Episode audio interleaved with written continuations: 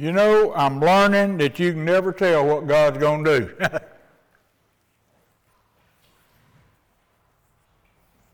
There's not many times that I've had two sermons that followed each other.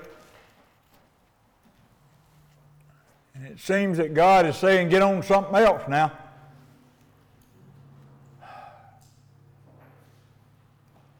So I guess it seemed to him that ever so often, as we play this game of Christianity, and we know it's not a game, that we need to slow down, take a break, look at the scoreboard to see just where we are and what, what's going on and where we are in the whole picture.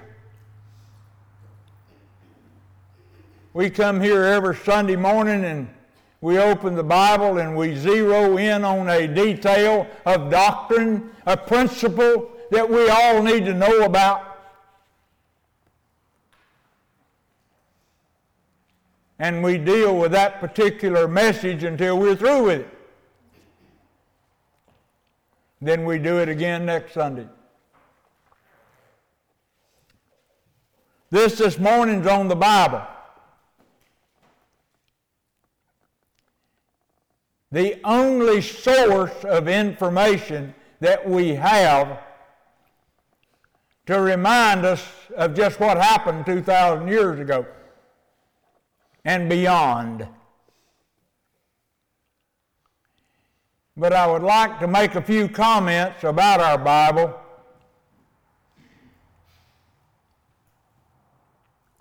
And what it says and what it doesn't say, and what its purpose is.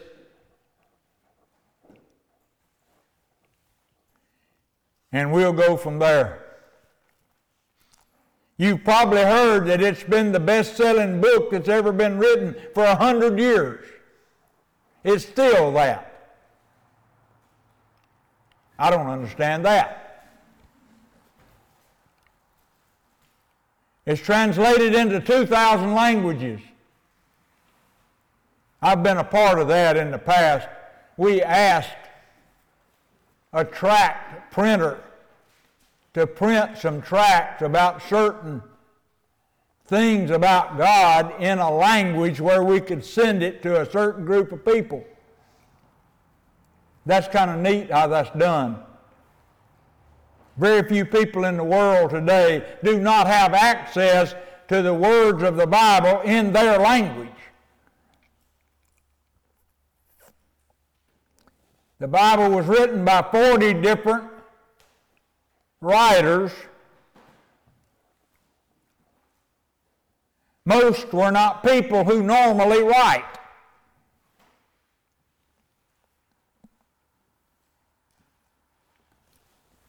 There were sheep herders.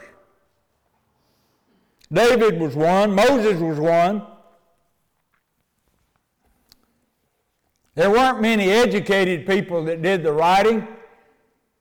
Luke was one, a doctor.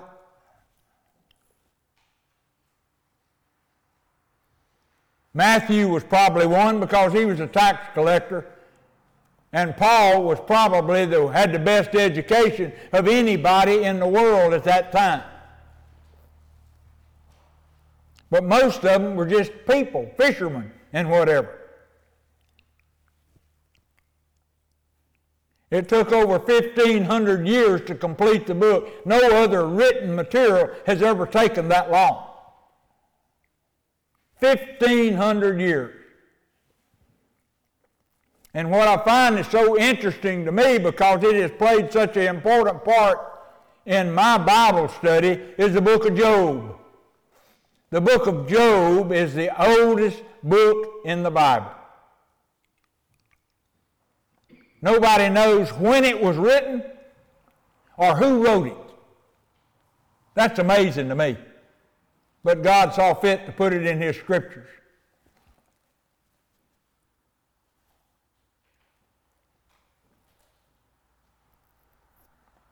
The writers may not have been gifted, as we talk about writers today, but they were enabled by God. It's an interesting thing that the words used in our scriptures is that the Bible is the Word of God. It's not, it, it doesn't contain the Word of God. That would give the impression that there might be something else in the Bible besides the Word of God. But there's not. Everything in there is the Word of God, and God had men write it down but it said the words that they wrote down were God breathed. We'll see a scripture in a minute that God moved men to write. And you say, well, that's kind of hard to understand. Well, let me ask you this the Holy Spirit is what moved men to write the Bible. The Holy Spirit is invisible. How can it move anything? But the word used in the Bible for the Holy Spirit is wind. A variation is breath. And you can't see either one of them. And they move boats and ships that weigh tons all the way across the ocean. and God's Holy Spirit, which is just as invisible. What did they say about it? The wind, you can't tell where it's coming from or where it's going, but you can see what it does. Well, that's a pretty good description of the Holy Spirit. You don't know where it's coming from, you don't know where it's going, but you can see what it accomplishes while it's where, it's, where it is.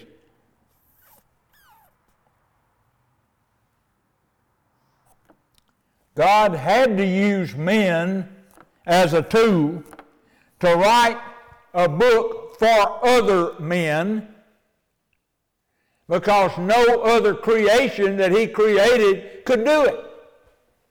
So he was bound by that. But it's not a book that is of men. And we'll go into that a little further. The, book, the, the Bible, it says, was authorized by the Holy Spirit. He's the one that gave authority to the book.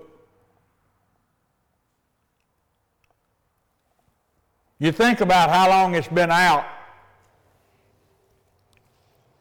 And I, in my research, I ran into some of the greatest people that ever lived secular men in the world tried to do away with it. Millions of Bibles have been burned by people who were trying to get, get rid of it, and it's still here. It's everywhere you look. If you'll turn to 2 Peter, there's something I'd like to read to you. 2 Peter, right behind James right before Revelation, chapter 1.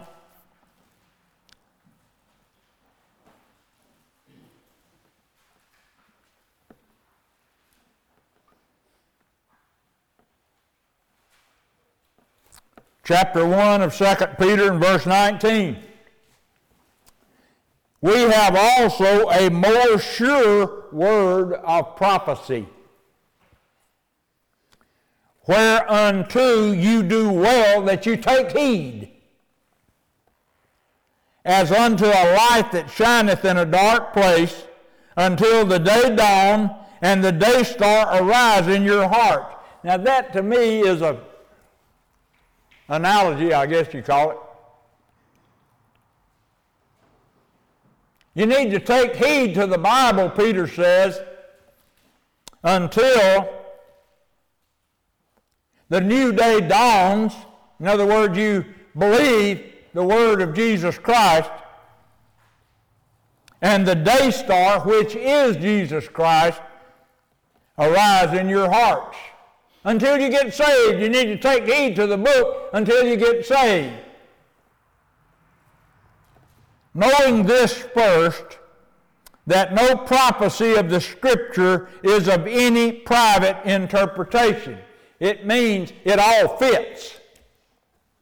Nobody can read the Bible and get an interpretation that nobody else has. You can't do that.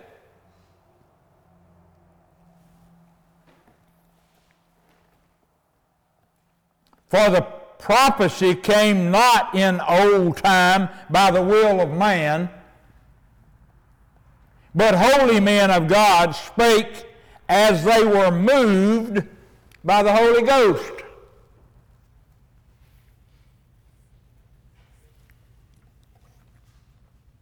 It's an interesting thing about this Bible.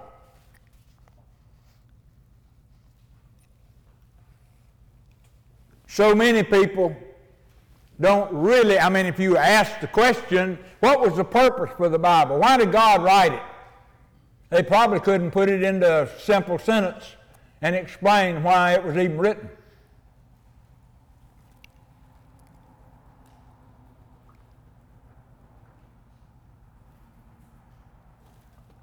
In Galatians chapter 1, if you want to turn there,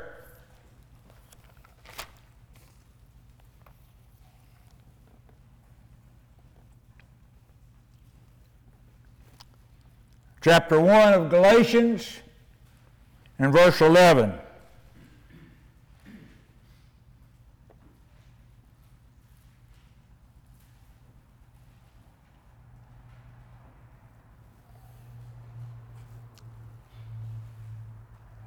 Galatians 1:11 But I certify you brethren Paul says that the gospel which was preached of me is not after man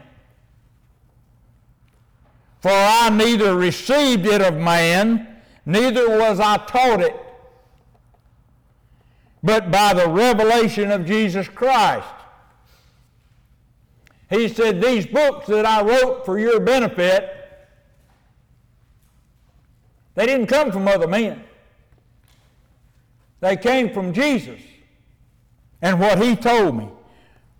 For ye have heard of my conversation in time past, or behavior in time past, in the Jews' religion, how that beyond measure I persecuted the church of God and wasted it. He said, I was after Christians and trying to kill as many as I could. I was going to destroy the church of Jesus Christ.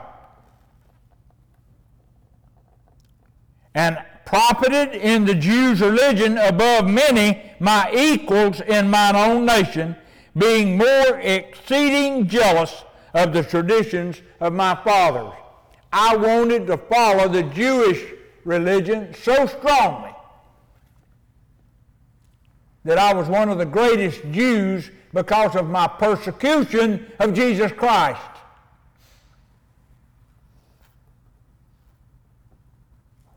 But when it pleased God, verse 15, who separated me from my mother's womb and called me by his grace to reveal his Son in me, when it pleased God to show me Jesus Christ, that I might preach him among the heathen, immediately I conferred not with flesh and blood. You see what Paul is saying here? When I was struck down on the road, we all know the story, and saw that Jesus had just saved me, and Ananias gave me my sight back, what there was of it, and I realized that now I was a born again believer. That immediately I didn't ask anybody anything about what I was now. I didn't go to the apostle. I didn't go to Christians. I didn't ask anybody, what am I supposed to act like now? I conferred not with flesh and blood, with people. Neither went I up to Jerusalem to them which were apostles before me. I didn't get with a bunch of Christians to find out how to be a Christian. But I went into the desert in Arabia, he says, and returned again unto Damascus. He went to the desert. And he says in other places, and again here, that Jesus taught him everything he needed to know.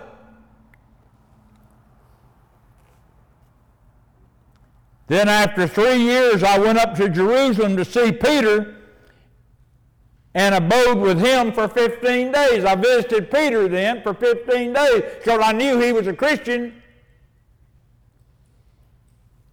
to confirm what I had done and what I had been taught by Jesus, I guess. But other of the apostles saw I none save James, the Lord's brother. So the only people I got to see who were Christians already was Peter and James. Now the things which I write unto you, behold, before God, I lie not. I'm not lying to you about what I'm telling you. Because everything I'm telling you, Peter said, I meant that Paul said, Jesus gave to me. I was taught like Jesus, by Jesus just like the apostles were. The, the description of an apostle is those who saw and walked with Jesus. And Paul did not do that.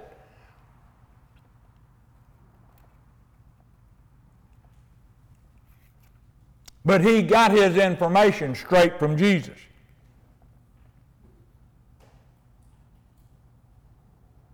It's an interesting thing from somebody as old as I am and been in churches since I can remember that my first remembrances of a church is sitting on a pew with my mother, I mean on a piano bench with my mother playing piano for the church out of Enon, Enon and, and Drive Out. I don't know how old I was, but I was old enough to sit up straight because I had to. Because as we do here in those days, they did not have nurseries or children's church or any place you could, you could put your children so she set me down right next to her on the piano bench. I've been going that long, and I've seen a lot of things in churches, and a lot of things that I wished I'd never seen.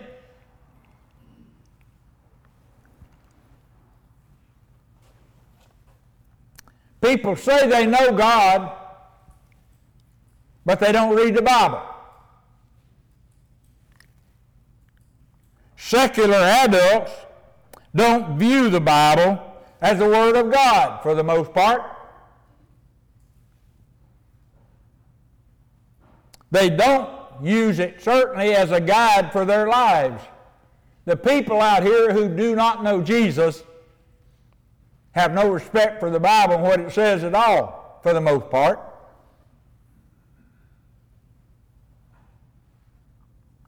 And most have no clue as to the purpose of why it was written. The Bible essentially shows us, portrays an unlimited God. God can do anything, anytime, anywhere, anyhow. And He shows it to a group of people who can't hardly do anything. if you can come to that, you remember the scripture not long ago I, I read to you that my ways are not your ways, he said. My thoughts are not your thoughts. My ways and my thoughts are higher than your thought, is as heaven is from the earth.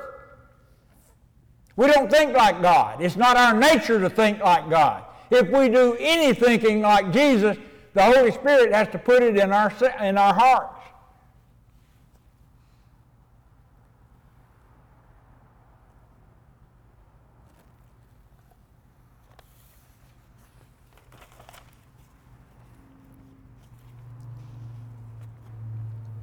The Bible was not written for debate of interpretation or for causing people to divide into different churches or denominations, but to make an application to each person's life to live for God through Jesus Christ. That's the purpose.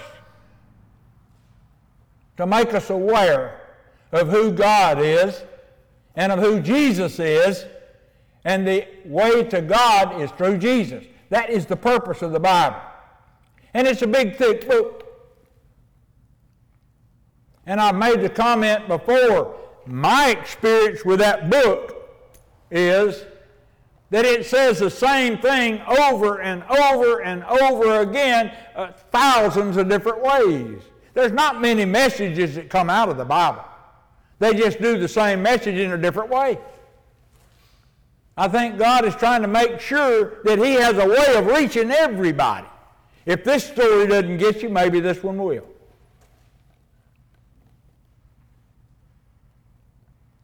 But the only way to understand God is to know the Old Testament and the New Testament too. Because when Paul wrote what he's writing today, that I'm reading to you, there was no such thing as a New Testament. All they had was the Old Testament. And God shows what He's made of all the way through that Old Testament. Because the New Testament is all about Jesus Christ. And we tend to focus more on Jesus in the New Testament, whereas on the Old Testament we focus on God. But both, Jesus said, if you've seen me, you've seen the Father. So it's really all still about God.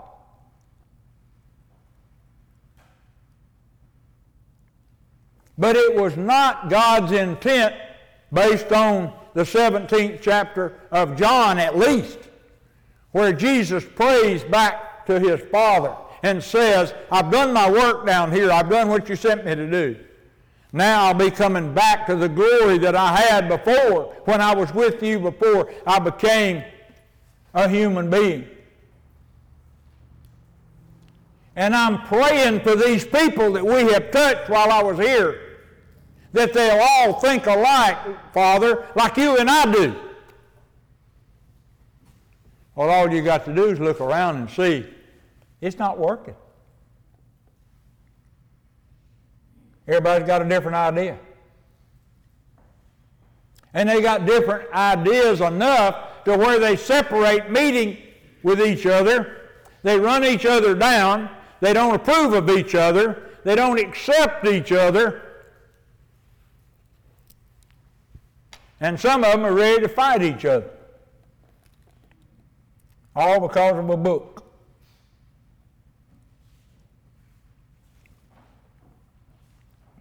But Jesus said, I didn't come to bring peace, I came to bring a sword.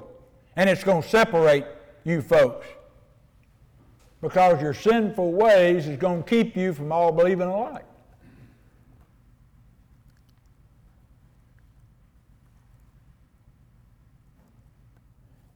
The following is a result of some polls that have been taken. I mean, they're available for anybody. you can pull them up, and if you ask the right questions, you can you can get the answers to all of these questions. Questionnaires has been handed out to people and research with people and whatever. Now understand we hear about these polls, about political polls and stuff, how this guy's doing and how that guy's doing. A lot of the polls can be skewed, I think is the word, depending on who you ask.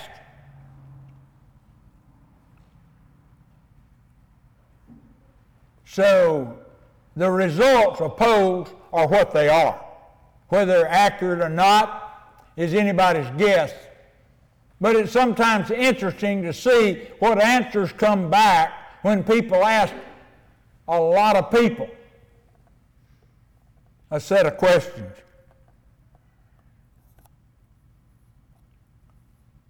In the USA, 76% of the people in the United States profess to be a believing Christian. 76%.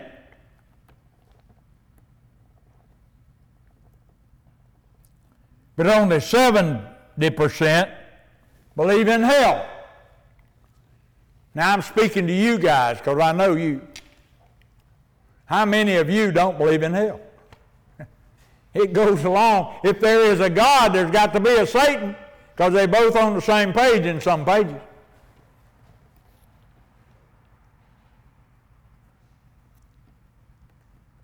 But you see, I question the 76% of the people in the United States being professing Christians. Because my scripture says in Matthew chapter 7 that the way is, the gate is narrow and the way is straight or hard, and few of them that find it. 70%, 76% of the people in a whole country are not a few. There's no way you can jibe those two figures.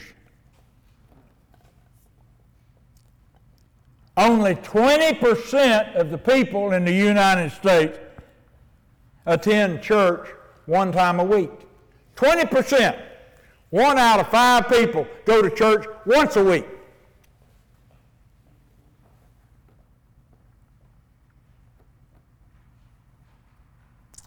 Twenty-four percent of professing Christians never read the Bible.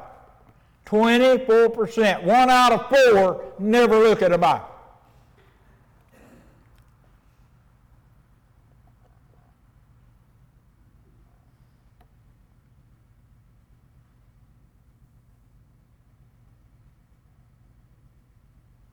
Only 10% of the people in the United States attend a church 12 times a year. 10%. Now let's stop there for a minute. I see you guys pretty much every week.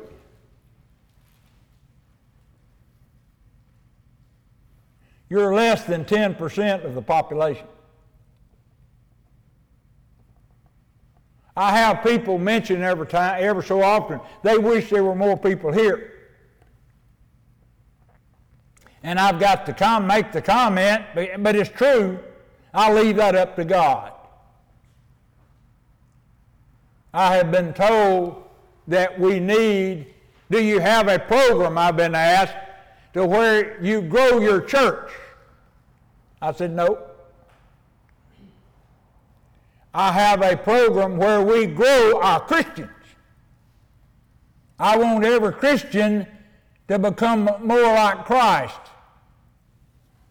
But I'm probably not as concerned about how many people are sitting in front of me on a Sunday morning. Well, you need a program like that. Well, I don't agree. I do believe that God's going to send here who He wants to hear what we have to say and what we do here every Sunday morning.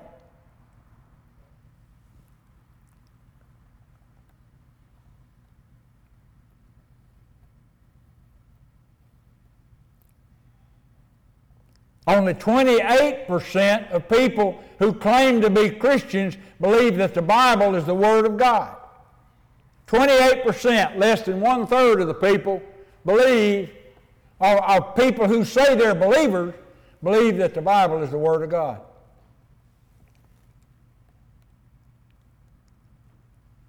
The numbers just don't add up.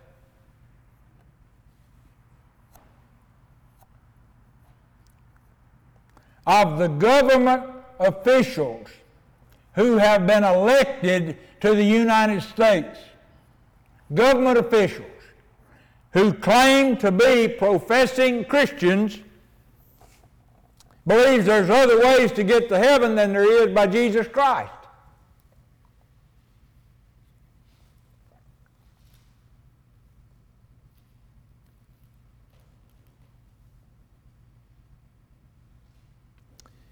Other pieces of literature have been written that claim to come from God. They're claimed to be inspired writings. Some of our songs, we say people wrote under the inspiration of God, and they do. because they couldn't know some of the things they write about if God wasn't showing them. That's the thing that amazes me. There are some things in the Bible, or they talk about some things in the Bible that Jesus didn't even know when he was here.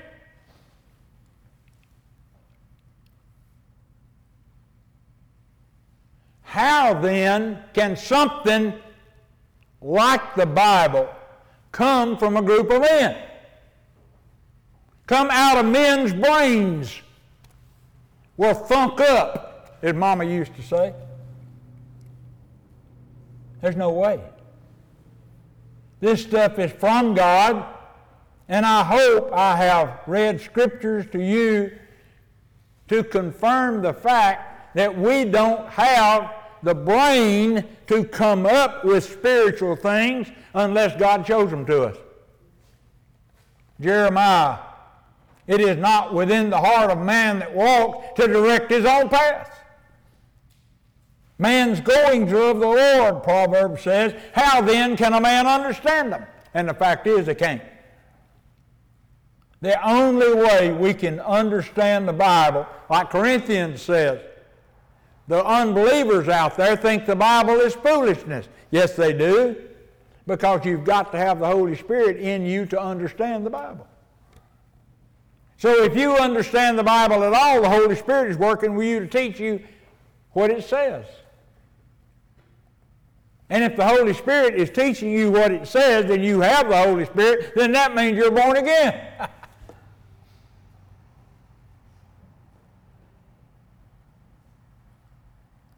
There are some positives about this whole plan.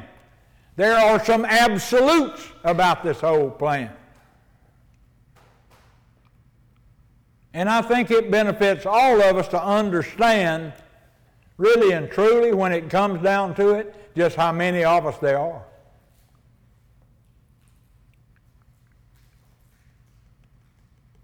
We're such, we're so moved by the media and what we hear. That we think a lot of things are happening when there's not. If the media portrays something over and over and over and over and over, we might think that 50, 60, 70% of the population is, is, believes that when they may not be but 5% that do. Because they get more paper time, they get more TV time than other people do. There are five people in our Congress who are of the Muslim faith that I know of that are getting an awful lot of TV time because of their hatred of Israel. They're supposed to hate Israel. They're Muslim. One of the, the concepts of the Muslim faith is to hate Jews. But they get a lot of, lot of, lot of time, and we think there might be a lot more of them. So they can make things bigger or smaller based on how much they deal with it and how much they put out to us to read.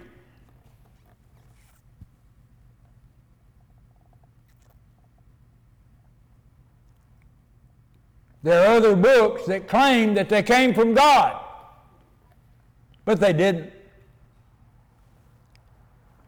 There are some other books with other religions that claim that their God is the same God as the one in the Bible. But it's not. If you've ever done a thorough study on some of these variations of religion, you see that there are big errors in the way they deal with Jesus Christ they do not call him. See, Jesus Christ, Christ is not Jesus' last name. it is supposed to be Jesus the Christ because the Christ is the one that died to save us. There are a lot of Jesuses in the world. There are a lot of Jesuses, and however you want to say it. But there's only one Christ. And if you don't see Christ as the Son of God and the Savior of the world through the gospel of Jesus Christ, which is his death and burial and resurrection, then you do not see the same God that the book, the Bible says, is the God of creation, the Father of Jesus.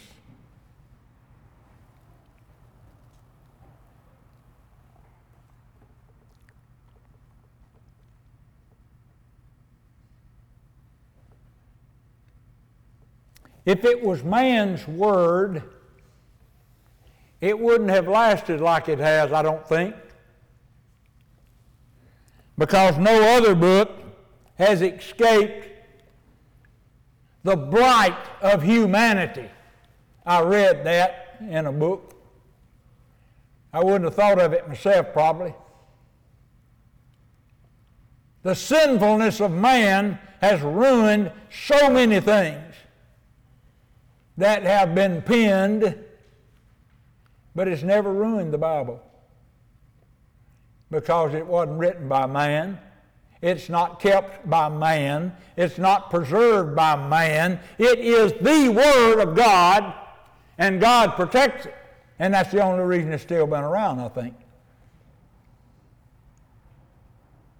The thing that gets me that so many of God's people don't realize because it's not it's not brought up.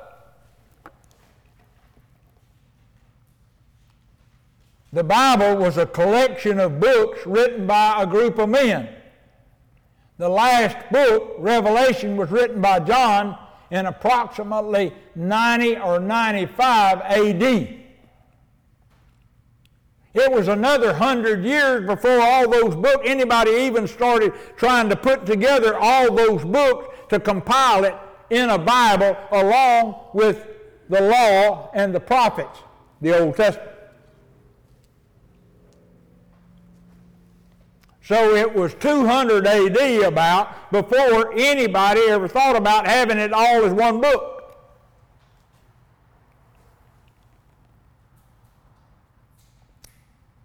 It was 1,500 years later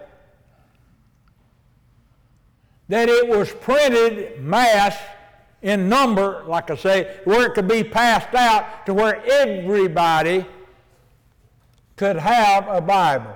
They say the first Bibles that were printed and sold could be bought with a, with a skilled man's wages of three weeks. A skilled man could be paid for three weeks' work and he could go buy a Bible. And look at them now. You can go to the thrift store and buy them for 30 cents a, piece if you go to the right place. I know there was a lady came to this church there in the early part of our forming and said she wanted to give away Bibles. And we started buying Bibles and started making calls to get Bibles. I don't know how many Bibles she gave away, but the last count I had is probably near 400. And we got those things without paying the full price for anything. If people want Bibles, they can get Bibles now. But the problem is, there are so few that want them.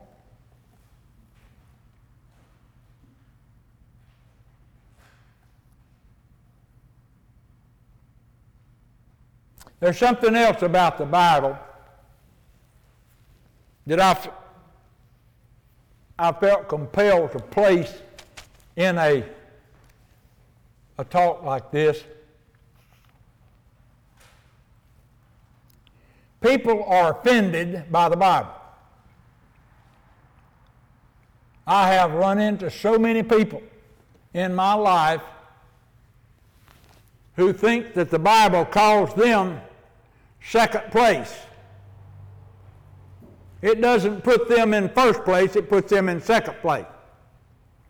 The Bible and its authority restricts some people in what they're to do, some genders in what they're allowed to do by God. That's coming all to pieces now. I performed a, a funeral not too long ago, and a lady preacher from the Methodist Church helped me perform that funeral. I didn't know she was going to be there, didn't know I was going to be working with a lady. It doesn't bother me, except that God says I permit not a woman to teach or to usurp authority over a man. I have a very good friend who is one of the, the, the biggest Methodists I've ever seen in my life, and their church has been having awful conflict about this one, one situation. And it's been going on for, I know, 30 or 40 years because I preached, I spoke to a brotherhood in another church 40 years ago, 35 years ago, and they were dealing with the issue then. I want to explain something to you, please. I know some of you have been in the military.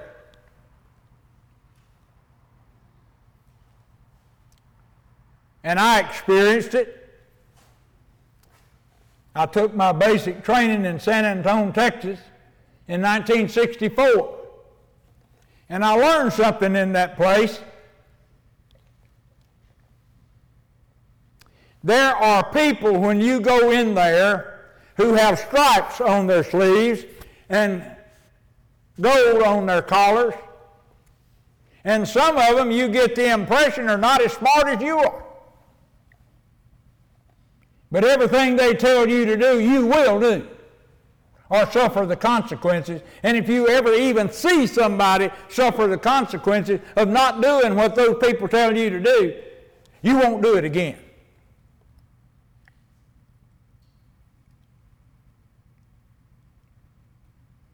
I have had people tell me that they feel like that God in His Word make them a second class citizen. God doesn't do that. The term that is used, that they, the, the verse that they use to say that, is a military term. It's not dealing in Galatians and Corinthians when it talks about that God is the head and it comes down to Jesus. And then under Jesus is the man, and under the man is the woman, and under the man and the woman is the children in this, this, this authority structure. Those words that are used to denote that are military terms. And what they're saying is it's not first place and second place. It's not first class or second class. It's in your place or out of your place. That's what it's saying. And the Bible does not mean to offend when it says that you are to be in your place. There are a lot of people today who are offended if anybody even assumes that they are to be in their place.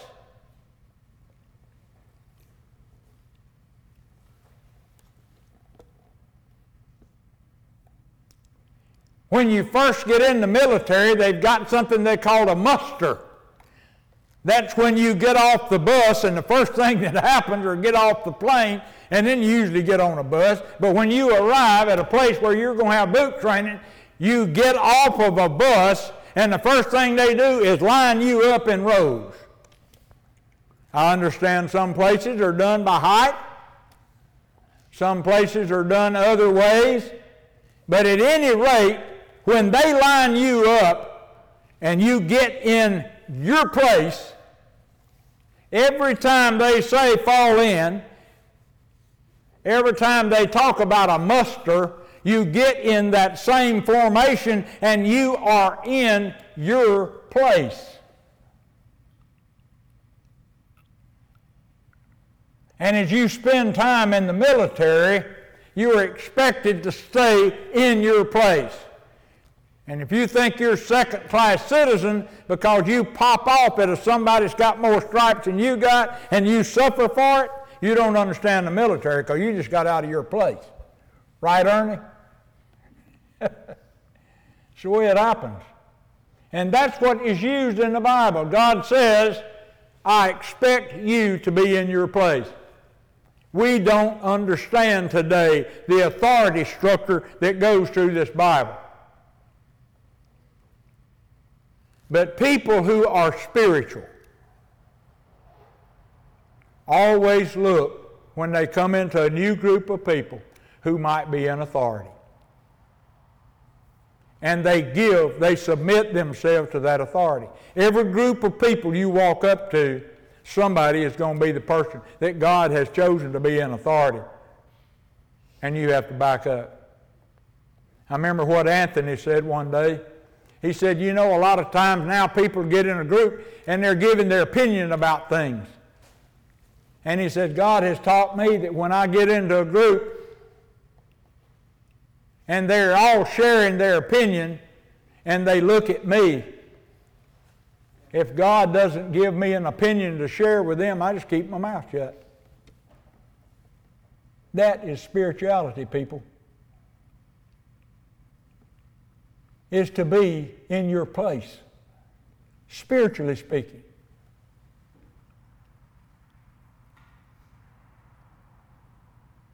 To submit to the authority that is placed over you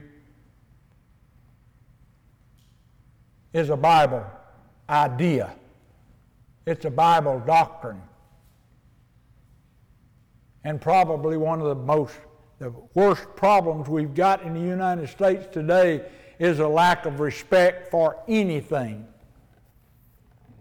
There is that submission to authority, of being in your place and knowing what place you're supposed to be in.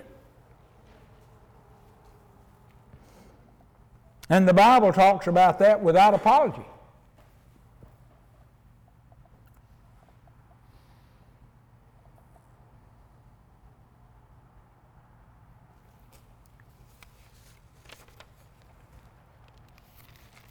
In John chapter 14, in verse 6, Jesus saith unto him, I am the way, the truth, and the life. No man cometh unto the Father but by me. That's the only way. There's no other way. For so many people to believe that there's more than one way to come to Jesus have never been taught. Because that's one of the first things I learned that the only way you can come to God is by the way of Jesus Christ and His gospel, by believing the death and the burial and the resurrection of Jesus. And if you believe that, then you're what is known as a Christian. And when you tell people you're a Christian, that makes you a professing Christian. And that's what we're all to be. There is no such thing in God's plan as a closet Christian. If you're hiding the fact that you're a Christian, you've got problems with God. Because we're all to share that.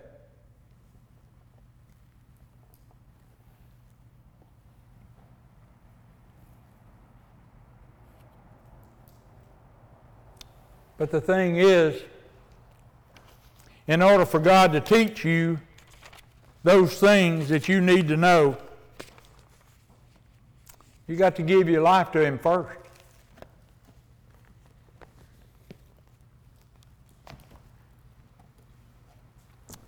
And most of us, at the point of time that we gave our life to Christ, we didn't know a lot about the Bible. Because without being a Christian, you can't know much about the Bible because the Holy Spirit's got to teach you about it.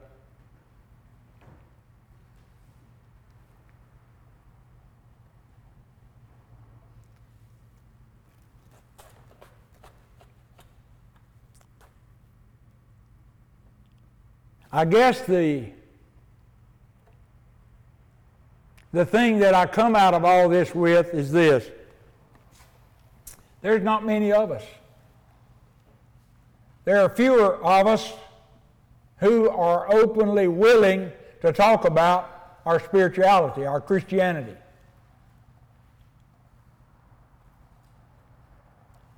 That there are so few.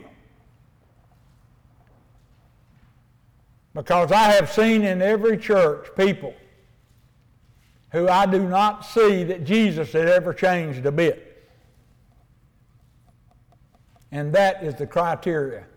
We have used in the South, especially here in the Bible Belt, the fact that people go to church being Christians. And a lot of Christians go, or a lot of people go to church that are not Christians. We can't assume that they are. I have talked with people who are embarrassed to share Christ with other people. And they would rather assume that those people are Christians already to get them out of the feeling that they need to share. But we need to be quick on the draw when we think that we're dealing with somebody who might not know Christ. Time is short. It's getting shorter every day we live that Jesus will come back. And when he appears in the clouds and says, Come up, it's too late then for anybody to get saved after that, except for some Jews that the scripture says will be saved during the tribulation.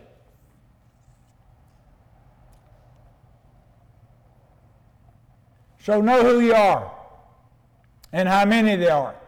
And as you get in your automobiles and start driving down the road after we break up here, knows how many there might be on your left or on your right. Or when you go to a store, how many people you run into that might know Jesus. They need a word, folks. And they need it from people who are responsible enough that they will believe them. That's you, and that's me. Let's pray.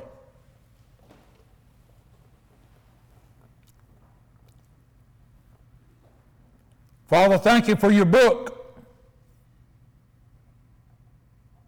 Thank you, Lord, for your Holy Spirit. It uses your book to teach us how to be like Jesus. I thank you for that plan. In Christ's name I pray. Amen.